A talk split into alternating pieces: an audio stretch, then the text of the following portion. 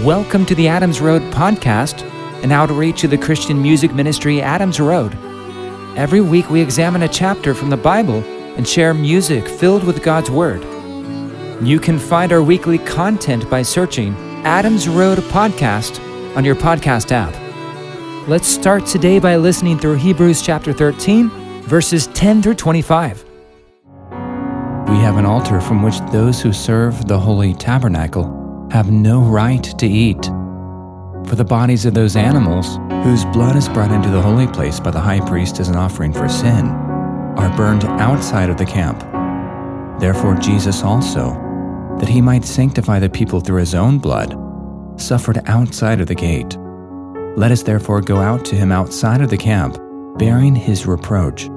For we don't have here an enduring city, but we seek that which is to come. Through him, then, let us offer up a sacrifice of praise to God continually, that is, the fruit of lips which proclaim an allegiance to his name. But don't forget to be doing good and sharing, for with such sacrifices God is well pleased.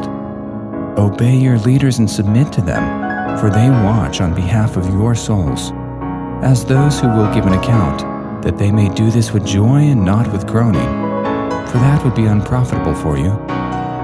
Pray for us, for we are persuaded that we have a good conscience, desiring to live honorably in all things. I strongly urge you to do this, that I may be restored to you sooner. Now may the God of peace, who brought again from the dead the great shepherd of the sheep, with the blood of an eternal covenant, our Lord Jesus, make you complete in every good work to do his will, working in you that which is well-pleasing in his sight, through Jesus Christ, to whom be the glory forever and ever. Amen. But I exhort you, brothers, endure the word of exhortation, for I have written to you in few words. Know that our brother Timothy has been freed, with whom, if he comes shortly, I will see you. Greet all of your leaders and all the saints. The Italians greet you. Grace be with you all. Amen.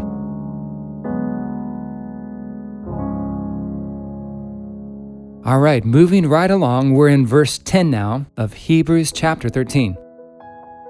We have an altar from which those who serve the holy tabernacle have no right to eat. The Jewish Christians were no doubt persecuted and hated by many of the Jews during that time. They were likely branded as illegitimate Jews because they had rejected the customs of Judaism for Jesus. But the temptation was to go back to their old religious system so that they could have the approval of others.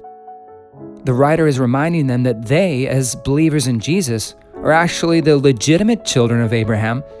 They shouldn't feel left out because the truth is, they actually have a better altar from which those others have no right to eat. So what is the altar from which we have the right to eat as Christians? Could it be the cross of Christ? First Corinthians one eighteen says, "For the word of the cross is foolishness to those who are dying, but to us who are being saved, it is the power of God." And here's Jesus' invitation in John six thirty-five. He said to them, "I am the bread of life. Whoever comes to me shall not hunger, and whoever believes in me shall never thirst." All right, verse eleven. "For the bodies of those animals whose blood is brought into the holy place by the high priest as an offering for sin are burned outside of the camp. Therefore Jesus also, that he might sanctify the people through his own blood, suffered outside of the gate. Therefore, let's go out to him outside of the camp, bearing his reproach." Institutional Judaism had rejected Jesus. They hated him and had him crucified outside the gate of the city. Everything outside the camp was to be considered unclean and evil. These Jewish Christians were being invited to embrace the reproaches that accompany knowing Jesus and not hide from them. They were being exhorted to suffer with Christ outside the camp. It's okay to be the weirdo. It's okay to be made fun of, mocked, scorned, persecuted. This is a glorious thing when it's for the sake of Christ. What's Jesus calling me and you to let go of, walk away from, endure for his name's sake and for his glory? That's where we're called to go as followers of Jesus, outside the camp, to bear the reproach of Christ Being a Christian, living like a Christian, and being a witness of Him and of His gospel will make you an enemy to the world. This is because people who don't have Jesus are inclined to love the darkness rather than the light. When you shine the light of Jesus around them, they don't want to have anything to do with that because they love wickedness and they hate the light. They don't want their works to be exposed. You've heard, misery loves company. But as Christians, since we ought to love the glory that comes from God more than the glory that comes from men, we should be meeting Jesus outside the gate without shame, knowing Jesus is always worth it. After all, this world is passing away along with its desires, but whoever does the will of God abides forever. All right, Hebrews thirteen, verse fourteen.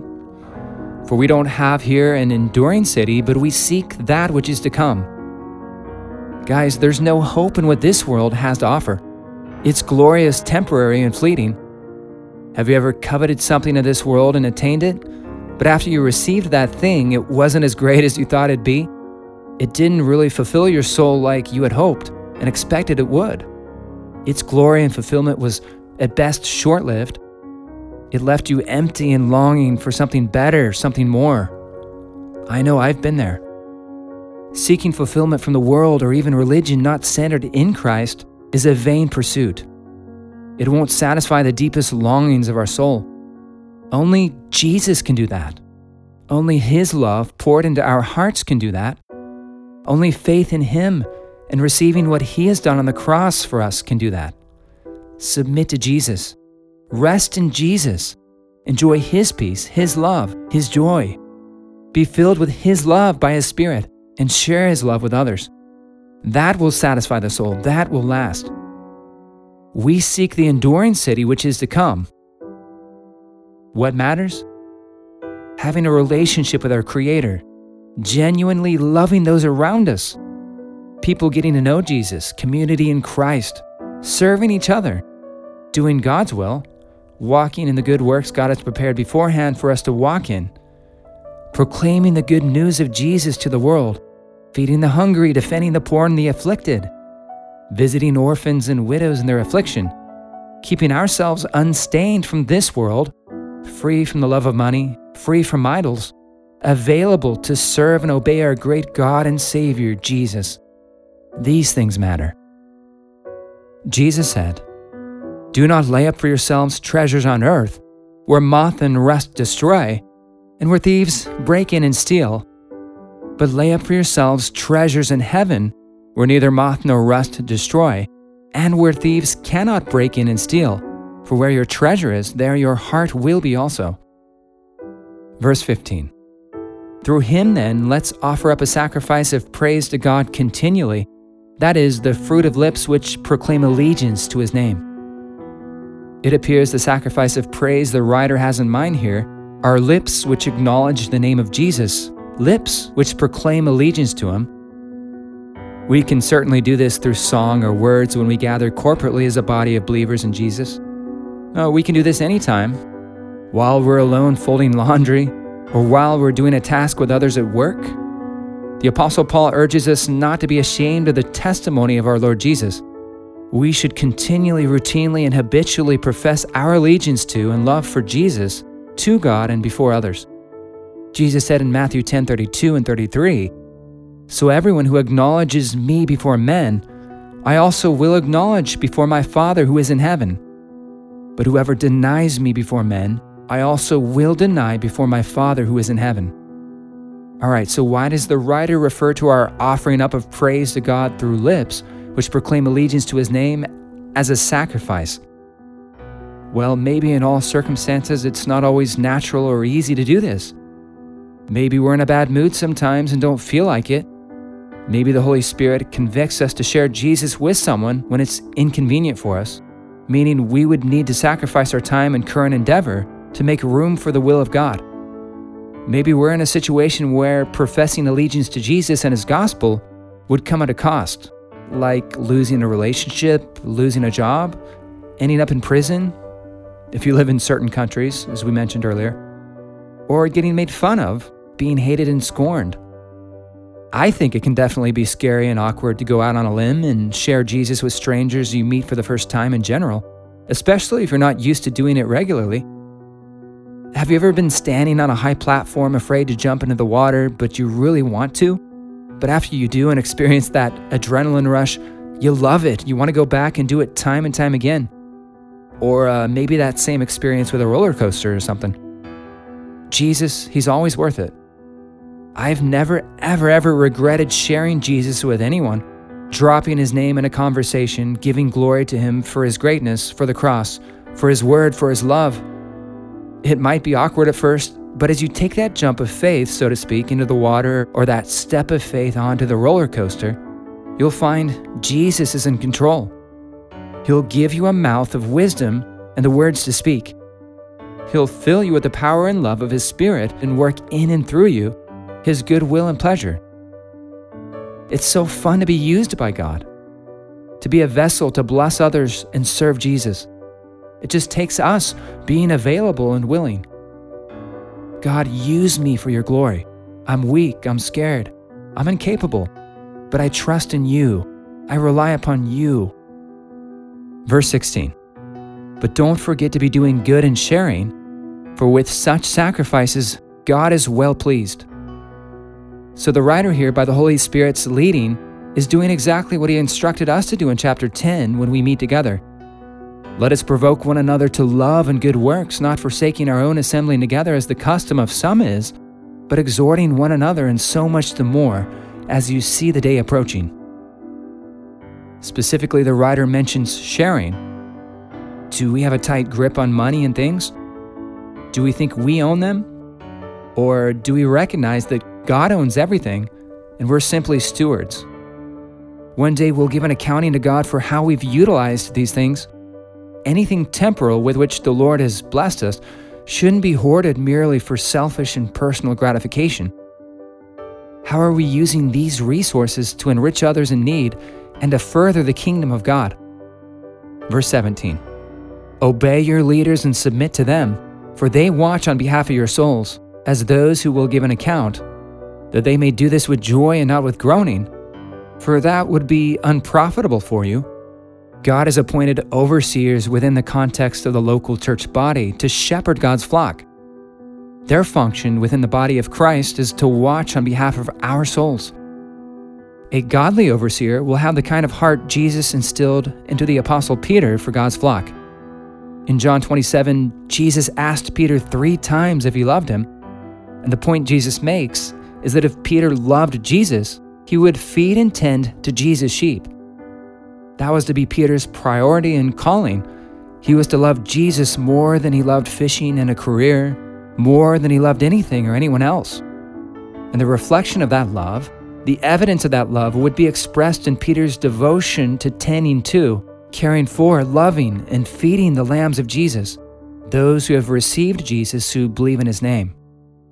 And as God's flock, we're instructed here to obey our leaders and submit to them, those who share the word of God with us, assuming they're godly men and proven to be above reproach as servants of Christ and able to teach God's word faithfully. We should love and honor such godly leaders and men and follow them as they follow Christ. We shouldn't be a burden to them and make their job any harder or taxing than it already is. We should serve under them submissively with joy and without grumbling, so that they too can serve us with joy and without groaning. Verse eighteen, pray for us, for we are persuaded that we have a good conscience, desiring to live honorably in all things. I strongly urge you to do this, that I may be restored to you sooner. Our leaders need our prayers. In fact, we need each other's prayers and support. Verse twenty, now may the God of peace, who brought again from the dead the great shepherd of the sheep with the blood of an eternal covenant, our Lord Jesus, make you complete in every good work to do his will, working in you that which is well-pleasing in his sight, through Jesus Christ, to whom be the glory forever and ever. Amen. God makes us complete and equipped for every good work. What a great reminder and encouragement here that it is God who works in us. We can let him take the wheel in our lives. And we're assured that what he works through us and in us will be well-pleasing in his sight. Verse twenty-two, "But I exhort you, brothers, endure the word of exhortation, for I have written to you in few words." I guess these uh, thirteen chapters of Hebrews were just a few words of exhortation.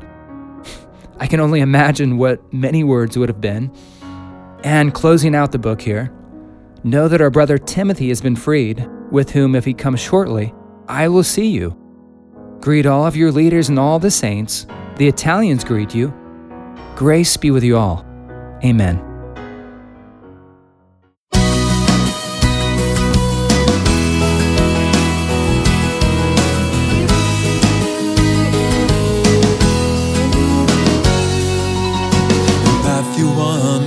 Of God's Son, a virgin shall conceive. At his baptism, the voice of God said that he was well pleased. And when he was asked to give a sign to the entire crowd, he said the only sign they would receive was of Jonah now. That for three days and nights he spent his time in the heart of the earth, and freshly foretold specifics about his approaching death. We are his witnesses, and he's chosen us to go out like the four winds of the earth, and that all from north, south, east, and west will come to know that he alone is Lord of all.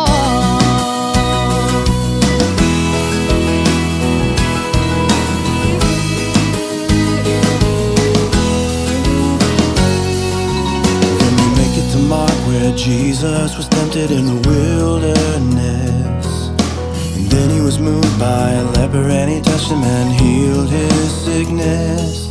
Even though he was tired, he fed five thousand with some fish and loaves. And then he walked on the water, scaring all the disciples, thinking he was a ghost. And he took three of them to a high mountain, his clothes turned intensely white.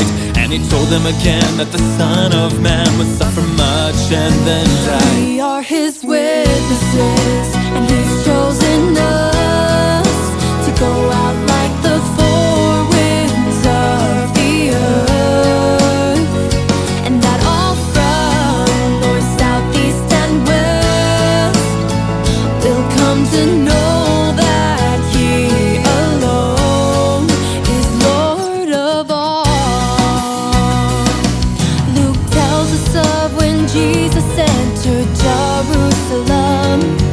Knowing full well of the suffering awaiting him, and he was beaten, blasphemed, stripped, and at the skull was crucified. The veil of the temple tore in two, and he died three days and nights. He came back alive, 'cause death was not the end.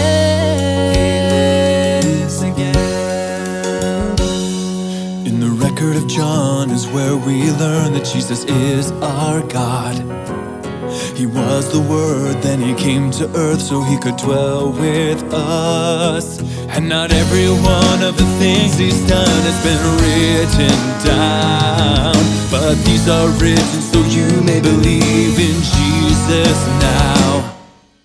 We're his witnesses, chosen to go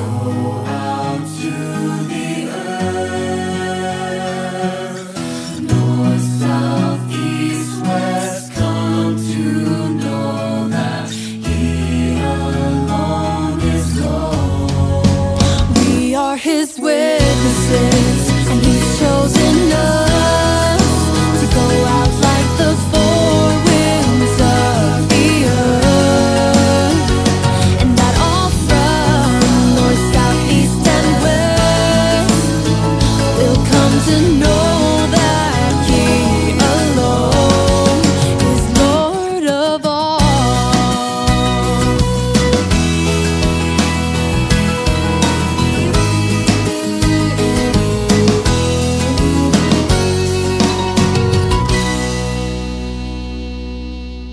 Yes, the fruit of lips that acknowledge his name. We're all called to be witnesses for Jesus. What a privilege, what a joy. That was Four Winds from the Adam's Road album, Tongues of Fire.